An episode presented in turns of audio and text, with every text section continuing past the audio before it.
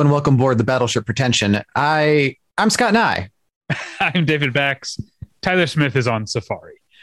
So about Uh, this safari he's okay. on, I feel Wait, first I have to. You you, you uh, consented to being recorded, right? yeah. Okay. I hit got it.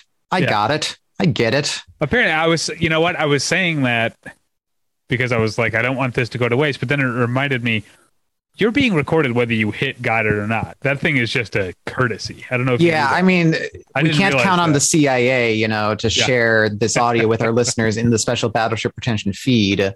So that would be a real loss, but it would be archived somewhere Yeah. at least. Yeah. We could Um, retrieve it with our tax dollars. There's, there's a form you can submit, I'm sure. What were you going to say about Safari? Uh, I, I mean, I don't know how much you you know. Is he bringing the children along to safari? Can one bring children on safari? Uh, the answer to the first question is no. The answer to the second question is I don't know because the answer to the first question is no. Well, fair. Um, yeah, someone is uh, family is staying at their house with the kids while they're while they they're traveling. they left for three weeks. Uh, it's not that long. He's taking three weeks off of the podcast. Gotcha.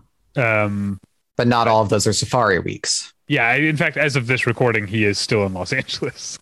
Gotcha. Okay, But that makes more sense. Yeah, I think there's I- just so much prep, and uh, not only with them leaving, but also with family coming in, that he was like, I can't do this tonight. So that's why, Sure. that's why he's not. Because When I said he's on safari, he's actually not. He's when you, when you're escaping three weeks into the Sahara after a year and a half of children, uh, you know, you start to wonder, like, is this children thing for you? I don't know. Maybe time to reassess some things. Uh, well, you know, in a, in in sad news, speaking of people reassessing things, um, we learned this week that Bruce Willis is stepping away from acting uh, because of a, a diagnosis of aphasia, and um, that is very sad to me for many reasons. You know, um, I've always kind of liked, uh, not kind of, I always liked Bruce Willis movies, as listeners know. Die Hard is the movie I've seen the most times of any movie in the world. It's a very likable movie. uh, but also, I mean, just the that diagnosis itself is the details of of aphasia are, particularly upsetting. I. Yeah, I hadn't heard of it before. Had you had any familiarity with it? Not actually. I know there's a song by Pinegrove called Aphasia. Sure. I, I'm I- sure I- he, he is just listening to that on repeat. Yeah. and empathizing with it greatly. Um so that's kind of what i i've weirdly i don't know if this is like uh inappropriate but i've also had that song stuck in my head because Well, understandably. but um yeah no I, I i looked it up since then and, and no i didn't i didn't know but it sounds um very sad and and potentially scary Yeah, I think for, you know, and I'm sure this is true of actors too, not that the two things I'm about to say are mutually exclusive, but like for people who use their mind a lot and, you know, take a lot of joy and use uh, in conversation to like further their sense of self worth, or in the case of acting, to make their living, uh, it seems particularly alar- alarming. And I think like a lot of people like you and me and the people we know are often like more scared of um, like Alzheimer's or dementia later in life than like dying. Um, I think losing the sense of one's thought processes processes um, seems yeah very difficult to live with. Yeah and then um i i, don't know i there's been a lot of uh i mean his bruce willis's standing i think has has fallen and part of this now we're like oh maybe this was why this Yeah, LA for times sure. article today was completely like very upsetting i don't know if you read that Yeah, I uh, did. Uh, yeah um seems like potentially maybe i don't want to like allegedly i don't want to like get into any slander uh, here, but it does seem to suggest that some people might have been benefiting from his uh, um, his state, perhaps. Yeah, it's tough to say because it's like there was probably, I mean, it seemed like there was a point at which he was mostly fine. You know, we all look back at like 2012 as like the last really great Bruce Willis year. You know, he had Moonrise Kingdom and Looper in the same year. Um, but I, I had read some industry insider said that, that there was rumors of this sort of thing going back to like 2013. So maybe there was a shift that started to occur then where he started to take less demanding work and just started to kind of like shore up for retirement. Um, not that Bruce Willis is a poor man by any stretch, but you know, you get to a certain spot in life and you want to make sure you're providing for your future generations. Yeah. So I'm sure there was a degree to which at least he was trying to get as much work as he could that paid pretty well in as quickly as he could before it really took hold. Um, not to say that there probably aren't people along the way who might, you know, have benefited too. Mm-hmm. Just that I, I guess I'm, I wasn't ready to accept the notion that it was purely like kind of elder abuse kind of thing. Oh, I'm, I'm, I'm glad you, uh, uh, you agree with Natalie on this. I'm more, okay. uh, uh, that's what we were talking about earlier today. Uh, yeah, I'm, I think I'm more inclined to, uh, think less of people unfortunately. Well again it, it, there could be a mix too where it's like he initiated it someone kept it going longer than he might have chosen to um, or someone was still profiting while he was choosing to keep it going and maybe i don't know about taking advantage but like finding a situation that benefited them even if it meant someone suffering like you know a lot of gr- gray areas, areas in the world. yeah. Yeah, yeah. but uh, yeah i um I now feel a little bit bad for some of the things that I said about his performances, and I think that uh, looking it up, the last thing I saw him in was uh, Eli Roth's god awful Death Wish remake, which was 2018. Mm. Was um, that the same? I feel like that was around the same time as Motherless Brooklyn, which Motherless Brooklyn would have been 2019, I think, but okay. I didn't see that one. That was the last thing I think I saw him in. Is that a large role? No, it's a very small role. And at the time, you know, going into it, I was like, oh, Bruce Willis doing a real movie again. Very excited, but it's such a small role. And he's, I mean, it sounds, I feel bad saying it now, but he's not like the highlight of the movie performance wise. Yeah. Um, and so I was like, ah, well, maybe next time, but apparently not. Yeah. Um, yeah, I mean, it's definitely a bummer. It is kind of weird to see so many people talking about him as though he's already dead. Um, just like the way they're memorializing his career and like ride off into the sunset, you brave man. Um, there's a certain tenor, but at the same time, you know, that's also like you want people to say the nice things about you while you're alive too. So yeah, and it, I mean, it it seems like this is a permanent retirement. Yeah, yeah. Right. So I think, uh, yeah, yeah, I think you can. I think people can memorialize his career. You know. Yeah, I guess um, there's just a tenor, which it also feels like they're memorializing him in kind yeah. of a funeral. Have you watched the latest season of Curb? I was, I just watched that on the airplane, and the Albert Brooks episode. I was thinking about that oh, yeah. a little bit. Yeah, yeah. And Albert, uh, it turns out Albert Brooks is a COVID hoarder. Yeah. yeah. um, and you got uh, Jon Hamm using Yiddish. So good. Uh, yeah, the, yeah, that season was good. Um, yeah, I haven't finished it yet. I watched six episodes between my two flights.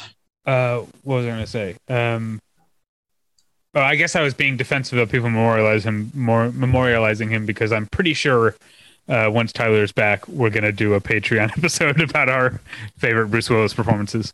Sure. I mean, he's got you know a really great filmography. I always said like he took advantage of that post Die Hard years and did the weirdest stuff and like was yeah. just like, I'm Bruce Willis, we're making it, whatever. Yeah, yeah. Uh, all right. Well, um, you know, I probably should have been listening on my tweaked audio. Let me tell you about tweakedaudio.com. Tweakedaudio.com is where you go for professional quality earbuds in a variety of stylish styles and colorful colors. They look great. They sound great. Tyler and I use them each and every day of our lives. I what I was going to say is I probably should have been listening to uh, Bruce Willis's album, The Return of Bruno. Undoubtedly. Um, but I wasn't. Instead, I was listening to a um, a playlist that uh, NoCleanSinging.com made of uh, recent albums by Ukrainian metal bands. Uh, sure. Like, uh, you know, there's you, you, Ukraine's in the news a lot lately. I don't know if you've uh, heard, and and so celebrating some of the artistic uh, contributions that Ukraine has made. So bands like White Ward and Grave Circles and Sectorial. These are the ones that I can pronounce. Eschaton. Uh, yeah, I don't know how to pronounce that. Oh, a band that I actually already knew. A couple bands on here that I already knew and liked. Funeral Candies. There, when this album came out in 2020, I think, and I saw it and I was like, "Oh, Funeral Candles." That sounds like a metal name. And I was like, "Wait, hold on a second.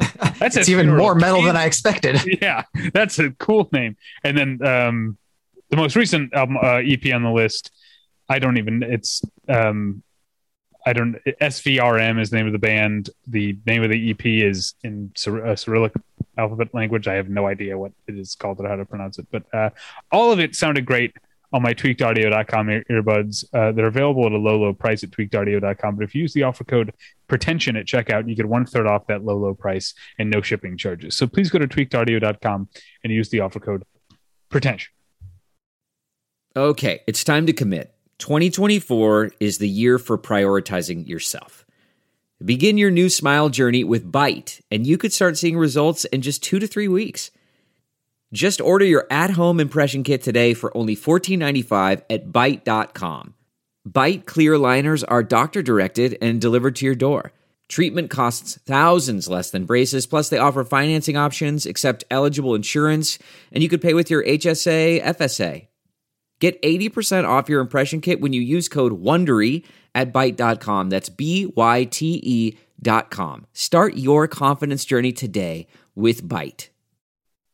Okay, we're back. And Scott, let's get into it. I don't know why you wanted to talk about this or why you think anyone will be interested in it, but uh, we'll plunge ahead anyway. Yeah, no, I yeah. You now you're acting like you're doing it. Uh, what's the word I'm looking for? Uh, Like hesitantly. hesitantly, but you, when I suggested it to you over email, you said something like, "Nothing would please me more." Oh, absolutely. yeah, I, uh, uh, I'm just thinking about the listeners out there. yeah. Brace yourself, listeners. This is going to be the rare episode of Battle, Battle Pretension that is not about movies. Nor about snack food, the second most popular topic on Battleship Pretension. Wait, is it really? Well, you guys have all those Patreon episodes where you talk Oh, yeah, about yeah, yeah. various snacks. That's true. So I That's feel like that kicks it up into uh, Well, you the know, most popular a topic. Batman, a Batman calzone is not a snack. That's a meal. Well, that's fair. So Uh, yeah, it'd be either desserts. that or historically comedy would be the other like backup. Yeah, yeah, that's what I was thinking of. As comedy would be the mo- the, the main one. But Yeah. uh, yeah, so no, we are we are doing an episode about Broadway. The uh, I was trying to think of another. Uh, I like lost my uh, drama club geek like cred.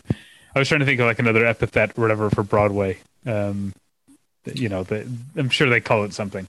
I'm sure Uh, they do. Yeah, but um, uh, you were recently in New York for a couple weeks, right? Two whole weeks. Yes. Big And, Apple. um, I noticed uh, that you went to see a lot of Broadway plays, which I was like, I said to Natalie, like, you see it, Scott on Instagram? Fucking money bags over here. Uh, it depends on how you play it. I definitely dropped some heavy coin on one, and the others were all under a hundred. And you know, I was out there for work. My meals were comped. My living quarters were comped. I wasn't spending a great deal of money. So There you go. All right.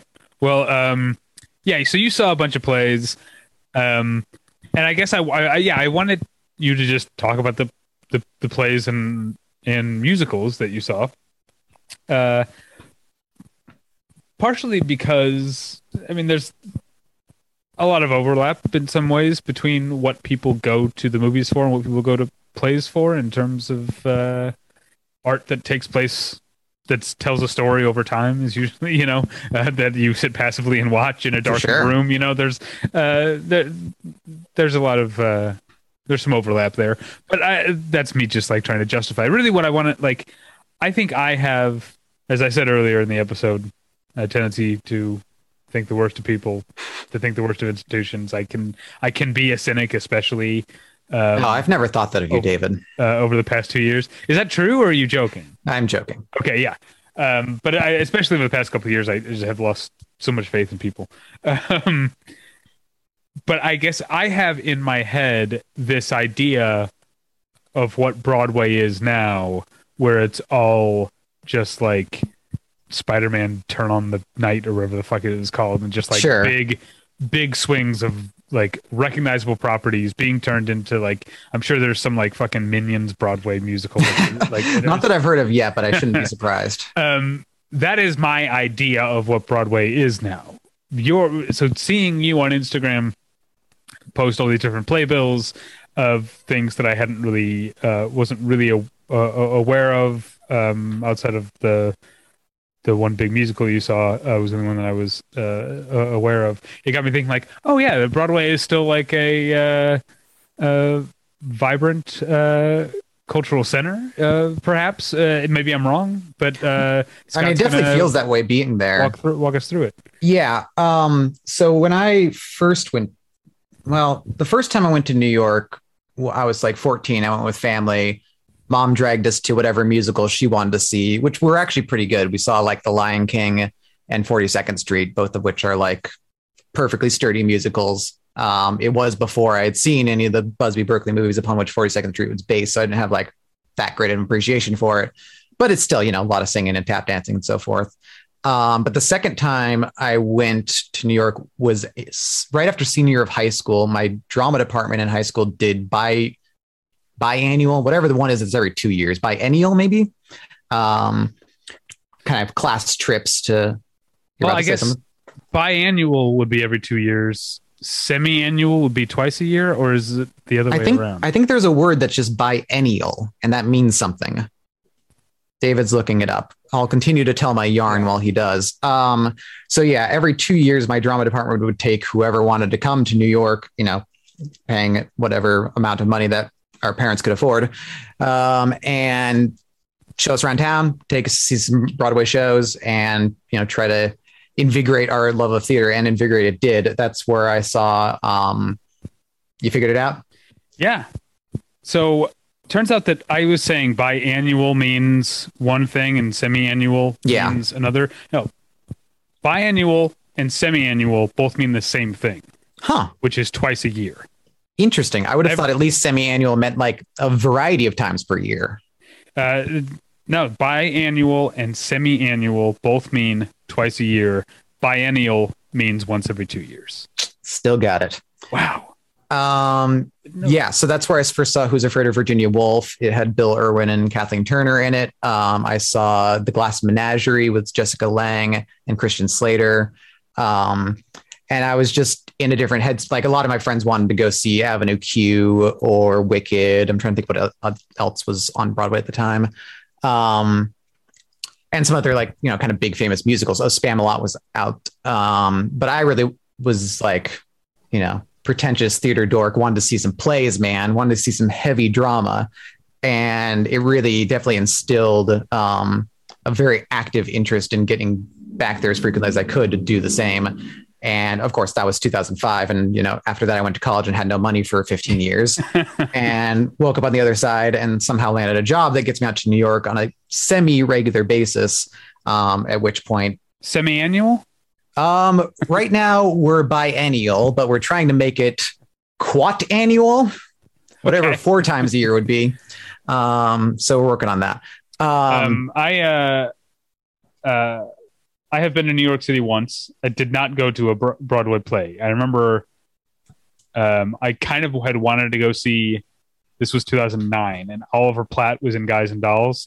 oh, sure. And Natalie was like, I don't like musicals. And then my friend in New York, who now lives in Los Angeles, but at the time was like a theater, like costume designer and saw everything because she was like able to get in free and stuff. She was like, don't see it. It's terrible. Ah, Um, well, so I, I didn't go. Um, I feel, I feel bad about that. I, I, I- I live like two blocks from one of the sort of theater districts in Los Angeles.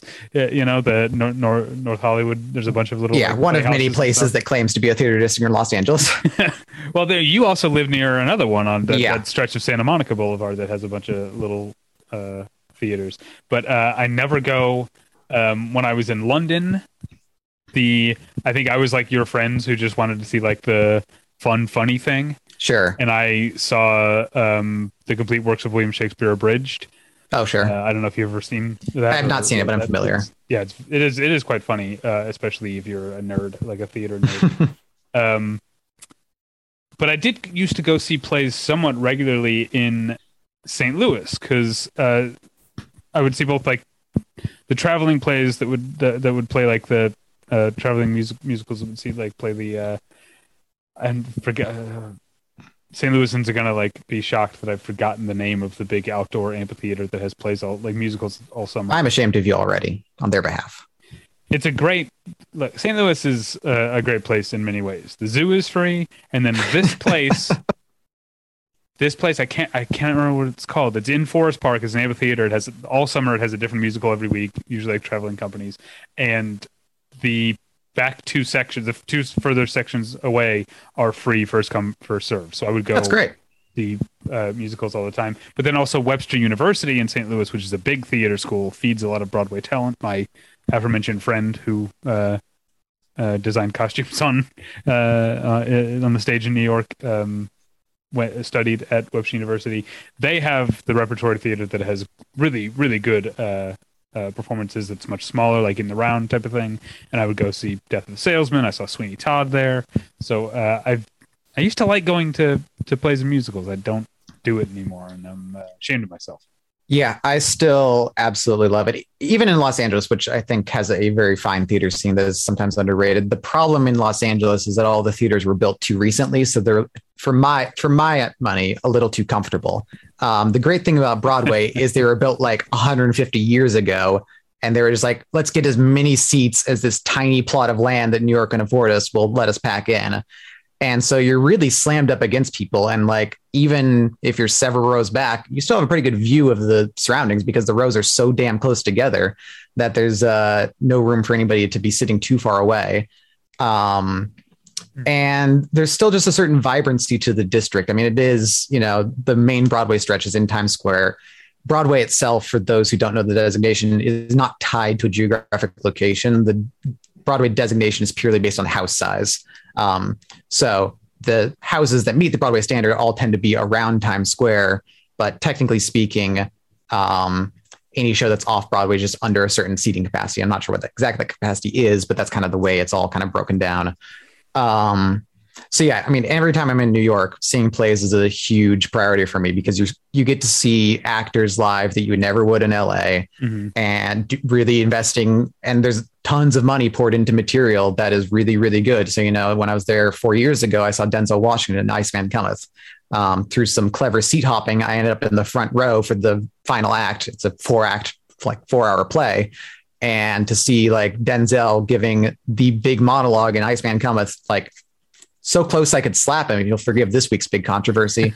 um, it's like it's unbeatable. And when theater's really working, to me, you know, I love movies and all, but to me, when theater's really working, there's nothing better than getting to be in there. The flip side, of course, is when a play doesn't work, there's nothing more interminable. At least a bad movie, you can kind of distract yourself. Um, you can make some snide comments to your neighbor you can take in maybe there's a stray performance that works or an interesting shot here or there when a play is really not working it's it's the longest evening in the world. I think you're speaking directly to natalie's my wife natalie's listeners know who my wife is. Uh, they listened to the one where i met your mother. Uh, yeah. Uh, anyway um, my uh, natalie's uh, hesitation about the going to the theater is it, if it's bad she will feel such strong like secondhand embarrassment for the person because sure. like they're in the same room. It's like the same as seeing like a bad stand-up comic. It's like it's especially cringeworthy because it's, it's happening right there in in front of you. A bad movie you can distance yourself from.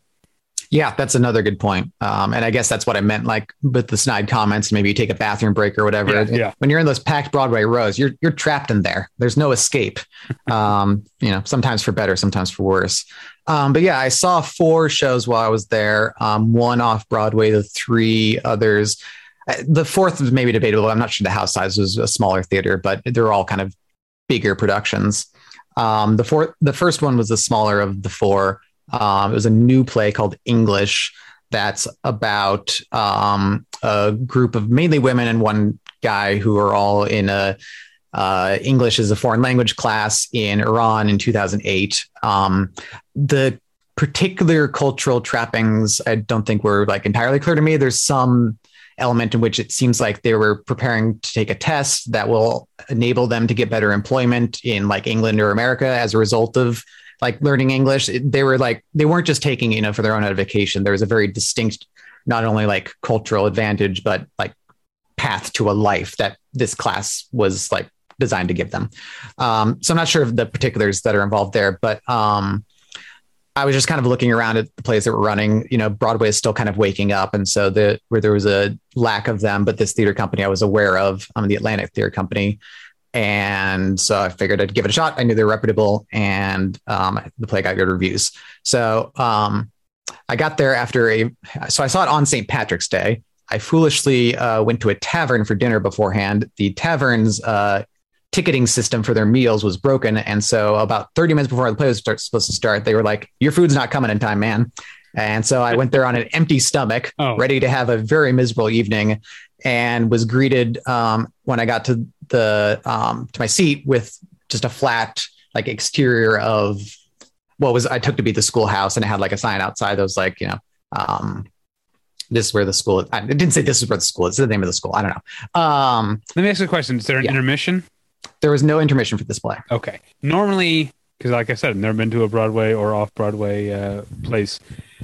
At intermission, is there anything that you could get to eat? No, you would be very hard pressed to find a way to eat during intermission. Yeah. Can you get a drink? Um, Is there like uh, do, do, do, places have bars? Some do, yeah, but the intermissions are pretty tight. They're like ten minutes and they stick to it.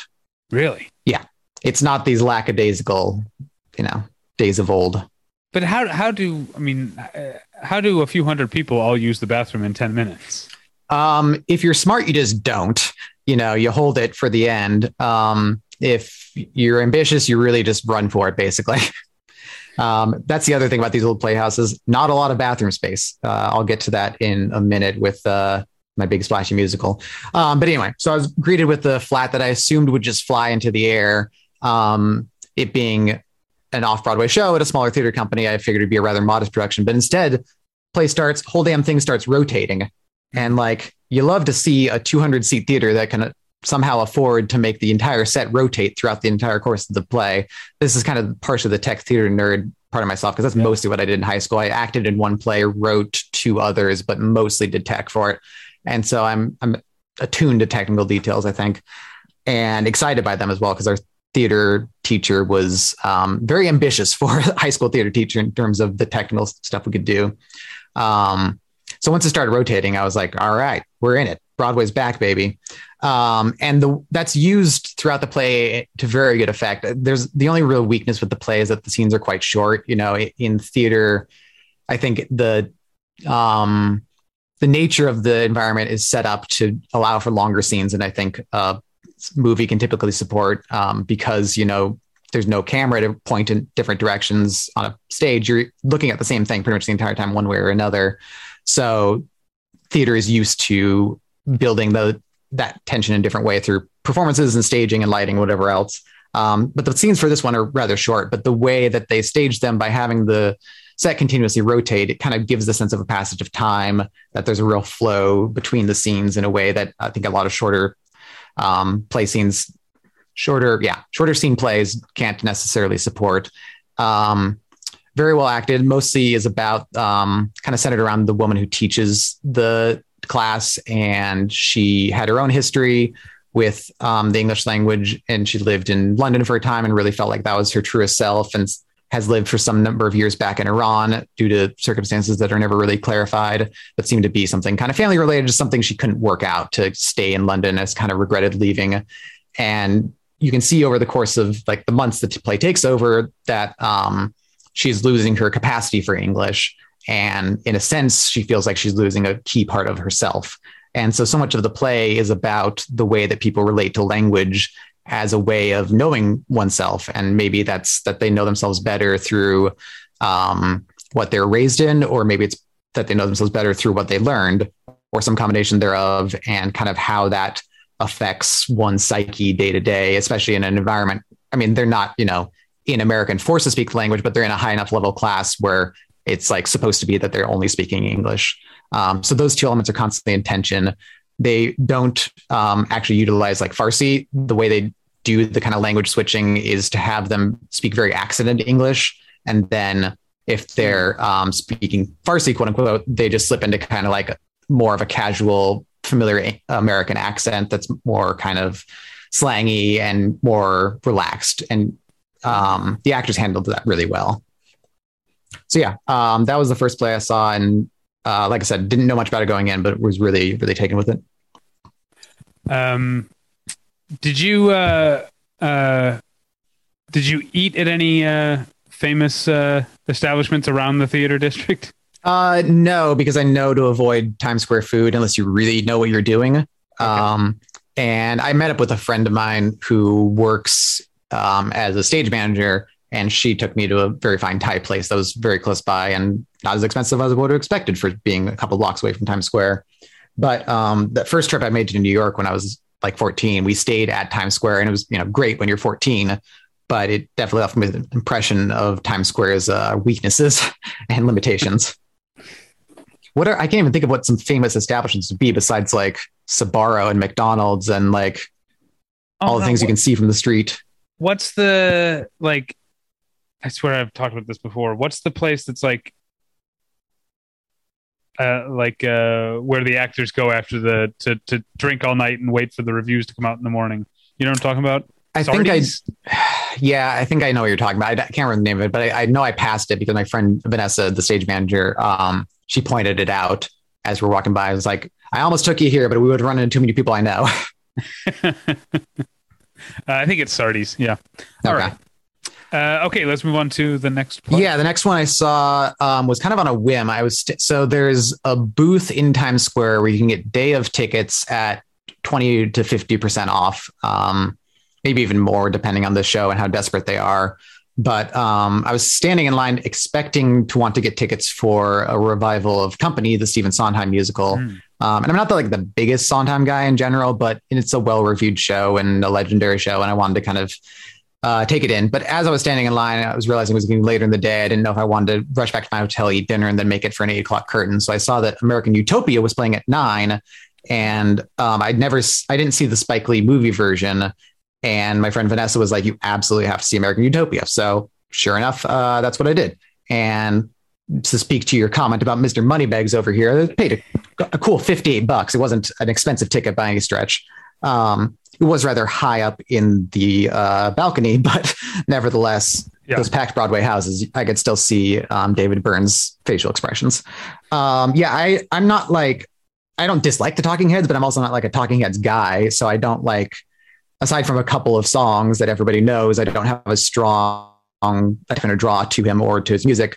Um, but to see those famous songs and several others, he also played like a Janelle Monáe track that I hadn't heard before. Um, That's in the movie too. is it okay? I wasn't sure because How do you talking about? That's the name of the song. I don't know what the name of the song was. It's it's what the hell are you talking about? But in you know shortened like slang, how you talking about? but is it like the protest anthem where they keep Yeah. saying like, okay, yeah, Yeah. okay, because I wasn't sure because um, they obviously reference a lot of things that happened within the last two years, and the show started um, running in like 2018 or 2019, and so it's obviously ch- changed a little bit since like they started doing American Utopia. So I wasn't sure at what point along the way Spike Lee filmed it. Um, Uh, yeah, I mean, yeah, uh, but I think Spike Lee. I'm not sure when he filmed it, but I also think he added some images to the movie Okay. that are more recent for that section. Gotcha. Okay. Um, right. So, uh, for those who haven't seen the film version or the stage play, it's like a bare stage, David Byrne's in a suit and no shoes. And it's mostly him, other people in gray suits, um, singing famous songs that you know, and maybe a couple you don't, uh, with live instruments on the stage. And it's uh, pretty cool stuff. Um, you know, it's very like, it's very kind of as the title implies it's very kind of uh, pie in the sky dreamy of a better tomorrow kind of stuff. But the experience of the lighting and the staging and david byrne says in the show that like he just wanted to see what would happen if you just stripped everything away except for the people performing it and gave them as blank a canvas to work with and would that be enough? And it certainly is more than enough. Um, and yeah i mean obviously it was cranked to the highest level of sound I can imagine. And the audience was going wild and dancing in the aisles and, you know, some a little too rowdy maybe for my taste in terms of like talking during the show. But um, the energy in the room and in, in that kind of like packed environment where everyone's really like jammed together is pretty impressive. And I'm really glad I took the time to see it. All right. Yeah, I'm I'm I'm, I'm jealous. I, I would love to see it because I am a Talking Heads guy. Yeah, you strike me as one. it's they're probably a top five band for me. Oh, all right. Yeah. Um, and yeah, I knew because of like clips I'd seen of the movie. I well, I had suspect or gathered that they did Road to Nowhere, which is uh, you know my favorite Talking Head song, but I didn't know they saved it for the encore. So they got to the end of it. I was like, well, I know the sh- show has changed over time. Perhaps they decided to strike that, but uh, to get that kind of wall up in the encore that leaves a good feeling with one. All right. Um, the next show I saw was my uh, heftiest ticket price. I paid a cool $290 for a six row ticket to The Music Man starring Hugh Jackman. Um, no regrets on that ticket price at all. Really? Um, I did not know. I knew. I, I guess I didn't know that tickets could be that much. Oh, you want to know how much they can be? I, if I had so chosen, I could have paid seven hundred dollars for um, one of the center. I'd say first five rows. I think were seven hundred. Um, yeah, Wow, that's it can uh, be that much. I mean, I get that you're saying like uh, that you don't have any regrets and everything, but like that's that's exclusionary to a lot of people. You know, it, For sure. And there's a lot, always an ongoing conversation about that in theater circles about the elite, relative elitism of um, Broadway specifically and the theater generally. I mean, even the ticket I bought for that play English was $80, and that wasn't the most expensive ticket they sold either. Um, yeah, that's. Uh, I I mean, I I get it. I mean, like I want these places to thrive and, and survive, but I also want people. I, I want. I don't want there to be such a a, a barrier. I have. I, I feel similarly about like music festivals are always like too Yeah, I mean, expensive for the thing I'll say is that they do still do rush tickets. So if I were determined and I wasn't there for work, I could have shown up at 10 a.m. every day and tried to get a $40 ticket that could have been anywhere in the house. It could have been in the first five rows, you know, um, right. assuming they had a seat open. And, you know, they do that tickets booth thing I mentioned where the tickets are 20 to 50% off day of. Um, you know, there are ways to make it more affordable if you're on a budget and you're a little flexible about where you're sitting or what you're going to Yeah. see. And I think it's a fairly equitable way to handle it, which isn't to say that there that Broadway isn't rife with greed and that people are making disproportionate amounts of money on it. But you know, that's that's show business, baby. Um, I chose to pay the money because I had the money and because I've dreamed of seeing the Music Man on Broadway since my high school did it, gosh, 20 years ago. Um, and it's since then been uh, maybe my favorite musical, at least one of you know the significant ones in my life. Um, and again, absolutely no regrets for going. So, um, for those who don't know the story of the Music Man, it's about a kind of con man swindler who travels from town to town settling um, band instruments for a children's band that he never forms. He leaves town before they arrive, um, confident and rightly so that the um, allure of putting together a children's band is enough. Um, Meredith Willson wrote the book and lyrics based on his kind of childhood memories of growing up in Iowa. Um, and it's very wholesome and very uh, rousing and very much a key piece of American theater for all the reasons one might expect on it. Um, it's also a super funny show, um, unbelievably entertaining. I, I think the movie that they made in the 60s doesn't really convey the energy you get of seeing it live. Um, so much of it is built around the idea of 20 to 40 people singing at you at once and, you know, not necessarily like dancing at the same time. They might just be standing still, but the, there's not the same visual dynamic of, or really the really the oral dynamic of seeing that in a movie as you get on stage. Um, this was an absolutely sold out show and as packed a theater as I've ever been in, both in terms of the way the theater was designed and how many people were in it. I did not use the restroom during this break because I had used it before um, the show, and there were about I'd say three toilets in this restroom or a theater that sat easily five or 600 people.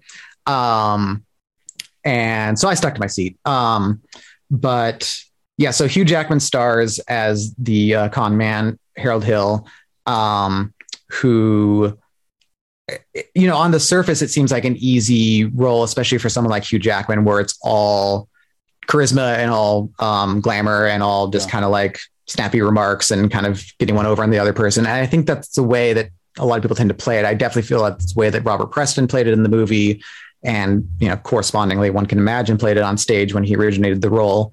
But Jackman finds a lot of interesting nuance to the role and really hones in on the eventual revelation that Harold Hill has that it's actually great to form a children's band, even if they completely suck. That the joy you can get from something is not based on it living up to the expectation you've sold it on. Um, there's a lot of joy to just be had in accomplishing something and putting something together. And especially something like a children's band where the parents are really there just to see their kids in uniform holding literally any object. Um, that that's I think that's really the course of what Meredith Willson was going for and what um, Hugh Jackman's performance really hones in on. You know, you can see in the way he plays some of the harsher scenes um, that Harold has um, that he's built up a series of kind of responses to circumstances that have gotten him so far in life, and a lot of the book of the play is watching those break down. Um, if that's too lofty, uh, what reading of Music Man is purely built out of seeing it performed, you know, a dozen plus times in high school as a result of working on the show. And then again, uh, this past week, it's a show I'm very, very familiar with. Um, and which I didn't necessarily expect would be performed with this degree of nuance or intelligence. Sutton Foster plays Marion, his love interest, who's the town's librarian. Um, that role is also one that can be easy to play very flat. She basically like sees right through Harold Hill immediately and wants to expose him, if only for the effect that he has on her younger brother, who's kind of shy and withdrawn, and who, um, through the course of um, Harold Hill putting together the band, really kind of comes into his own and kind of develops some confidence. And that's what, you know, in the book anyway, convinces her to um, put off kind of revealing his secret. Um, but what Sutton Foster kind of plays into is that she Marion is a very intelligent small town girl who doesn't have a lot of uh, intelligent repartee about town or someone on her similar level. And so she ends up seeing in Harold Hill like a sort of equal in terms of intelligence, in terms of wit, in terms of skill in conversation and in circumstance. And she really plays that very well. And they leave enough space in the show for the two of them to kind of develop some not fully improvised moments, but moments of little play between them that helps sell their relationship. That's the kind of thing you can build over the course of doing a musical for many months at a time. Um, that's really two actors responding to one another in a live environment, which is again part of the thrill of theater. That as much as they can rehearse something, there's a little yeah. element of discovery every night, and they're like four months into their run now, and it's fun to watch them still kind of discovering and playing around with it and having fun doing it. And it is such a fun show. The music numbers are incredibly rousing. The dancing is extraordinary as one would expect.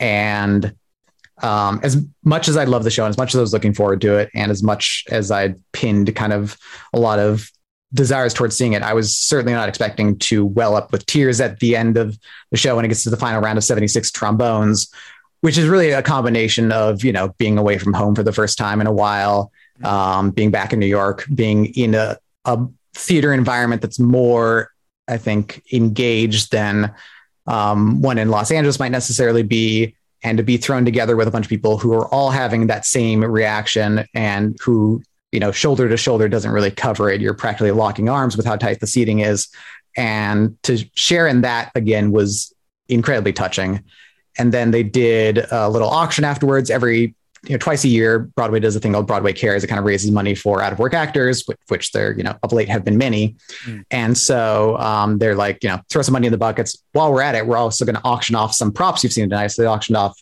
um, Hugh Jackman and Sutton Foster's gloves from the evening, sold um, one of each of theirs. So two sets in total for $6,000 a piece um, in a live auction, which was also a lot of fun to yeah, watch people like yeah, you don't expect to see a live auction at the end of your Broadway show. Yeah, that's um, exciting. Um, yeah. So it was uh, a really great welcome back to the theater kind of thing. And um, really the kind of thing I, I, didn't realize how much I needed. Uh, I'm also seeing just looking up this, uh, the, the cast, uh, the mayor's wife is Jane Houdyshell. I'm not sure if that's how you say her name. Houdyshell. Okay. Uh, who was just uh, so great in the humans um, movie because she, oh, played, dang she uh, played the role on stage. Yeah, and we I guess she was so good that the rest of the cast they decided to put movie stars in there. yeah, just, right. uh, kept her, and she is fantastic in it. Yeah, I didn't. Uh, I lost my program pretty quickly into getting there, and did not have the time to do the customary read through of like. What episode of television have I seen this actor in? Which is usually the kind of the fun game you play at stage shows. Um, but yeah, should you find yourself in New York and are free to go at 10 a.m. to get rush tickets, you can get them for 45 bucks. Highly recommend it. Um, your comment about what uh, uh, single episodes of television. I, I, when I was talking about my limited experience with professional theater, I left off one Los Angeles uh, example, which is of course the Waterworld stunt show at Universal. Oh, absolutely. Because they, I don't know if you have you seen the Waterworld. Oh yeah. Show? Oh yeah. It's amazing. At the but at the end they like I'm so and so and like they list off their credits, but it's yeah. like watch you know watch me on Law and Order SVU, and you look at it up, and it's like one episode seven years ago. Yeah, at best. but oh. they they should be proud of being in the Waterworld show because you oh, know yeah. you want to talk about a great produced piece of live theater with many technical elements that are themselves, you know, maybe not the point of the show. Well, maybe they are, but also just like kind of moving in their own right. Uh, that's a, that's some impressive theater. Yeah, um, uh, uh, I should go to Universal more often. I live so close for now. Well, they don't even do the Waterworld show anymore. Yeah, that's true. So they shut down for me anyway. The main draw. Uh, Universal's yeah. fine, but like, eh. I mean, I I haven't been since I haven't been to the Wizarding World because last time I was at Universal, okay. they hadn't even built it yet. The Wizarding World is worth going to. I'll admit that. And I'm not even a Harry Potter guy, but um, the main ride there is one of the best rides I've ever been on easily. All right. Yeah. All right. All right. And then lastly, you'll be proud of me. I also spent very little money to see uh, American Buffalo have a little app called TodayTix. That's exactly what it sounds like. It's today, get some tickets. And so they had uh, like $40 rush tickets to see American Buffalo with Laurence Fishburne, Sam Rockwell, and of lesser note, Darren Criss. Um, I think uh, harsh, first off, harsh. Um, but I think this is the, of the ones that I saw on uh, uh, on Instagram. I think this is the one that I was most jealous of. Um, partially because coincidentally, I am in the middle of a Hannibal rewatch. Oh, so sure. I've been like super into Larry Fishburne uh, lately. He's been on my TV screen a lot. So uh, yeah, seeing that that playbill with with him, uh, it, it, looked like uh, that's something I would very much like to see, especially for forty bucks. Well, it's playing through July. You just roll into New York uh, and grab yourself a ticket. I've, uh, as you know, and the listeners don't quite. it's a big shit going on in my life right now. Well, I guess um, that's true. So I probably won't be making it to New York anytime soon. Um, yeah, I have also been. I can't really think of any particular reason why, because I haven't been rewatching Hannibal, although I love Hannibal. But I've also been like on a Laurence Fishburne kick just in general. I think it was because I saw Deep Cover like a year or so ago, and I was like, man, Fishburne is one of those guys who just totally there all the time, totally compelling. And so I was thrilled that to get the chance to see him live. Um, American Buffalo is written by David Mamet. Um, I think from the is premiered in the 80s sometime, I want to say. Um, I don't know, like a like the like a standard uncultured rube. I just know the movie. Right, which was like the 90s, I think. Yeah, that was early 90s, I think. I, I don't know. Like I've never seen the movie. Um, but it's about a pawn shop owner who is organizing a robbery. And that's about all I knew going into it. What I didn't know is that like the robbery never happens and it's just about like them figuring out whether or not to do it and that that is also like totally thrilling. And it's great you know kind of early david mamet dialogue where it's just like what do you got there? Well i got the thing. What thing? You know the thing. And it's just like that for like five minutes. Um but it you know when you got sam rockwell and laurence fishburne doing it it's a blast. And i mean rock both of them really but rockwell especially is one of those guys who you suspect will be great live because he's such a you know kind of wiry electric performer on screen and absolutely translates that to the role. Um, I forgot to look up the cast list to remember the names, but he's like, you know, kind of the wild card guy who's a little smarter than everybody, but doesn't know how to apply how smart he is. Um, and Fishburne plays like the shop owner who's kind of wrangling all together. Darren Criss plays the kind of dumb young kid that they kind of half rope into it, but because he seems to have some addiction problems, they're not intending to uh, keep him too close to the whole scheme. Um, I, I, didn't mean to slag Darren Criss too much, except to say that he does not make a convincing uh, street ruffian.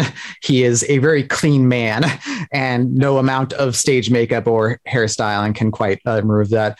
And, and I also genuinely don't mean this to disparage him by saying he does convincingly play quite dumb. Um, he comes across as a guy with no clue about his own life or what to say next, except like what he heard somebody else say. Um, but because he couldn't really sell me on like he just came off the street, I, he was kind of the weak link of the three of them. Um, he's also, you know, just not Laurence Fishburne or Sam Rockwell, who are two of the right. most accomplished and uh, well regarded actors of their generations, rightly so. Um, so you know, maybe in several years, or maybe with a different kind of role, he he could be the same kind of actor. But um, you know, it part of what I really love about going to see great theater is just great electric dialogue, even if it is something as simple as that kind of David Mamet back and forth stuff um, performed to the hilt. And that is uh, definitely what I got at the rather modestly sized Circle in the Square Theater. It was uh, it's a three quarters thrust stage um, and probably not of a size that would actually count as Broadway, but um, definitely adorned with as much uh, care and attention. I think they had first intended to open it pre pandemic. And so I don't know how much they've been rehearsing kind of since then, but um, it was a very well honed production. And yeah, you know, like I said, a big part of the draw is just seeing actors I love right there chewing into material that they've really dug into. And um, that's definitely what I got here. Um, now, you, man, I'm sorry. it's in my throat. Okay. Um, you said Broadway and off Broadway are by size designation, but I didn't realize you could be seeing a play that you didn't, you don't know whether which side of the divide it's on. I guess well, I if I like counted little, the seats on the seating chart, I probably could have kind of thing. But, but there's um, like a little B on the corner of the playbill that says Broadway or like an O for off Broadway? Uh, no, there there is not. Um, and I think that designation is maybe not necessarily as strict. Um, especially when there's you know very famous people in the play but um that that's kind of the way it's been explained to me because you know it's not like all the broadway theaters are on broadway they're clustered around times square but not to any degree that you could form a you know very formal uh, geographic designation around them. So you kind of have to use some kind of looser idea. and it, it, it, would look like one of these Republican gerrymandered districts. it really honestly would. Um, and so you have to use some kind of loose definition and you know for the most part it's just like there's a lot of money or there's stars or some combination thereof but yeah. house size it sooner or later does kind of come to bear uh, any other general thoughts about your uh, uh your two weeks on broadway um just that i okay I, hold on scott's two weeks on broadway is the name of the episode i think okay perfect perfect i was wondering what you would call it i have to yeah um no, just that I can't wait to be back. And it was really refreshing to be back in that environment. Like I said, I've been seeing plays in Los Angeles. You know, we saw Slave play. When I played here is great. Um, saw a play with Bryan Cranston at the Geffen called Power of Sail. Um, but there's a, an element to Broadway beyond you know, there's the fact of being there. There's the age of the theaters. There's this wild seating arrangements. There's a lack of bathrooms. There's all these kind of like things that make it still feel a little, not necessarily disreputable, but a little, um, I don't know. There's a history there, and there's an element of like feeling like it's still kind of put together by people that you don't get in kind of the newer venues that are all very pristine and exceedingly well cared for. And you know, in, LA, they're usually at best 20 years old, and so there's not as much kind of like uh, it doesn't feel like there's really like ghosts in the theater, which I feel like any good theater kind of uh, benefits from.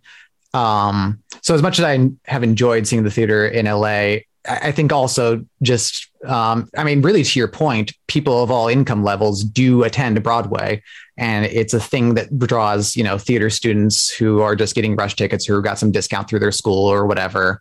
Um, they, most theaters or most shows of a decent size have a high school program where they're offering discount tickets through that. Um, so people in New York, really of all income levels, do attend in a way they don't in LA. Um, in LA, it is it you can really feel that it's mostly people with money. Um, and maybe a couple people who splurge, but there's not the same culture around it, so there's not the same draw.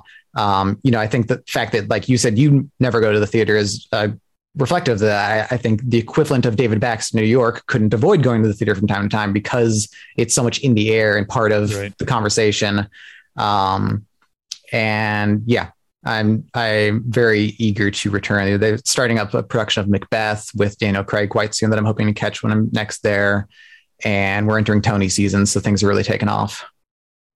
Um, well, do you? Uh, uh, did I already ask? Do you know when you're going back?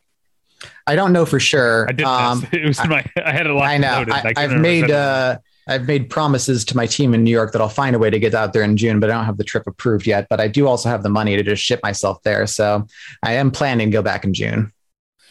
All right. Well, um, we're probably not going to do another version of this that soon. Let's do it uh, four times a year. Let's make what would the percentage on that be? One thirteenth of the shows. Yeah. About yeah. Broadway.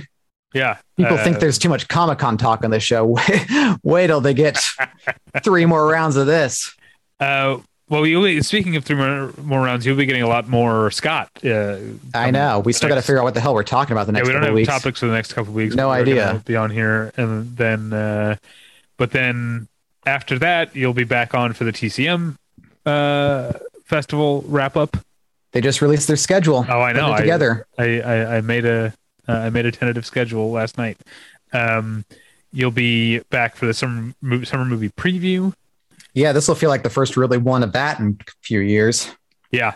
Uh, and then I'm guessing, and assuming you're not in New York at the end of June, early July, we'll be doing the uh, top five movies of the year so far. That's right. That yeah. uh, that will be interesting to schedule because I may still be in New York, but we'll figure something out. We will figure it out. I mean, we do this over Zoom. You can, we can, you could do it from your hotel room. If, uh... Uh, pandemic's over, David. Haven't you heard? I, yeah, apparently it is. That's what everyone tells me. Um, all right, uh, everyone who gives me uh, looks for still wearing a mask in public. Uh, I still wear a mask in public. You know what's the weirdest thing to me? When what's the at, weirdest thing? When you're at Ralph's or Costco or whatever, you know, where you, you don't have to wear a mask anymore. Right. People who are still wearing a mask, but still not wearing it correctly, still doing the under the nose thing. That's a good point. I don't understand that. Like, you don't have to wear it at all. Why are you doing the half-assed, like passive aggressive, I'm wearing a mask thing? But this this uh see this is an interesting psychological read because i've always chalked it up to equal parts the tone you just put on and also just like that they forget and don't really think about their face the way apparently you and I do all the time. that they are just like throwing on a mask and being like, well, did it, and not thinking about the positioning of it, that it's just pure uh, laziness. Once again, you're being more charitable. Uh, and I'm glad that you are bringing that energy to the show. hey, someone's got to. Well, uh, you uh, listeners, you can find me uh, uh, at david at battleshippretension.com. That's where you email me. You can uh, tweet at me at Davey, Davey Pretension. You can also check out my other podcast, the one where I met your mother. Um, that's where my wife Natalie and I watched an episode of Friends and an episode of How I Met Your Mother, and compare and contrast. This week we talked. Uh, we we like keep trying to check ourselves of not doing the thing of like projecting our current cultural like mores onto something that's over 25 years old it seems to be the most popular old. activity these days but so sometimes it's it? really hard not to because it's like glaring the, the, i'm not sure how familiar you are with friends but uh familiar enough to know i would do that too yeah um but a, a lot of times it's about like uh, homophobia and stuff. Sure. The one that stuck out in these last handful of episodes we watched, Adam Goldberg did like a three episode arc as uh, Chandler's roommate. Okay. Who was clearly like mentally ill. And the way that they're like playing it for laughs was so uncomfortable. Interesting. That I like, and part of it is because my wife is a social worker and in many ways sure. is a mental health professional. You know, she's a licensed clinical therapist and stuff like that. So like that stuff is on our minds more, but it like it really affected my ability to enjoy the performance by Adam Goldberg, an actor that I have always liked. Do uh, they do they do the sitcom thing though of like we're learning our lessons here at the end. We shouldn't no. laugh at them. Really? They're no, all the no. way through it's all comedy? Yeah, and they like interesting. They like gaslight this paranoid delusional person to get him out of their lives. It's like so fucked up. anyway, so we watched that and uh, uh, and uh, How I Met Your Mother, and uh, that's it. That's it. The one where I met your mother. I went on too long about that. Um, Scott, where can people find you on the internet? Um, technically at Rail of Tomorrow on Twitter, my account is currently locked for reasons I haven't been able to quite psychologically identify. It just feels like what I need to be doing at this point in my life. Um, but I will probably unlock it soon. And in the meantime, if you request to follow me, I'll probably approve it. So have at it. Um, and I was going to say that I'll be covering TCM Fest in a couple weeks, but we also have several more weeks of episodes to do between now and then. So I'll do a proper plug for that later. Um, other than that, Letterboxd is good too. I try to post thoughts there, although I, I only saw one movie the entire two weeks I was in New York. Nope, two. I watched Notting Hill in my hotel room. Um, How's it hold up? I had never seen it before. I, um, I have, haven't seen it since it was new and I didn't like it. But I, I might like it. I loved it. I thought it was fantastic. Yeah. Um, it, it has some shortcomings, granted, but I, I think um, Hugh granted. Very, Yep. Uh, but it's very smartly executed. The, the weird thing is that, so I'd been wanting to see Notting Hill pretty much since it came out um, and just never got around to it. But then, so I finally watched it like second day I was in New York. And then the fourth day I was in New York, I went to see the play English, where they play the final scene from Notting Hill in the play. it was the weirdest thing. That's so strange. I know. Yeah. Um, oh, I feel like I had something like that happen recently, and now I can't uh, uh, remember what it was. Uh, I'll think about it. I'll think of it after we're done recording. Probably um, meaningless. Um, yeah. Uh, but R.I.P. Roger Michell. Oh yeah. Um, did you watch the? Uh, I keep dragging this on.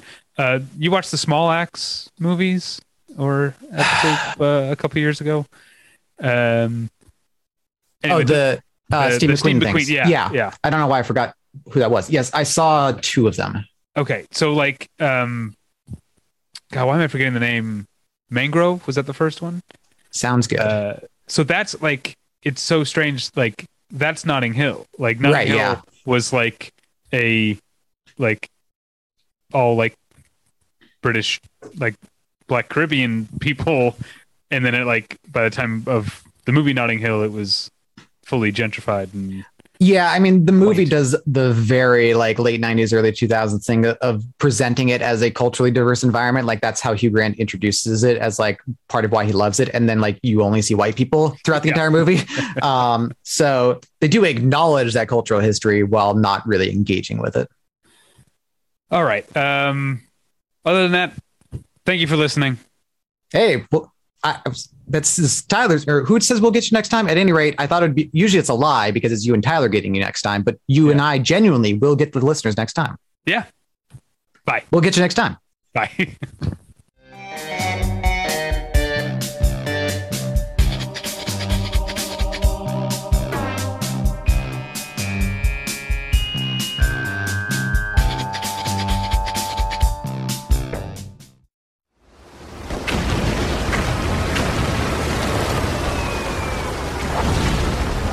This program is a proud member of the Battleship Pretension Fleet.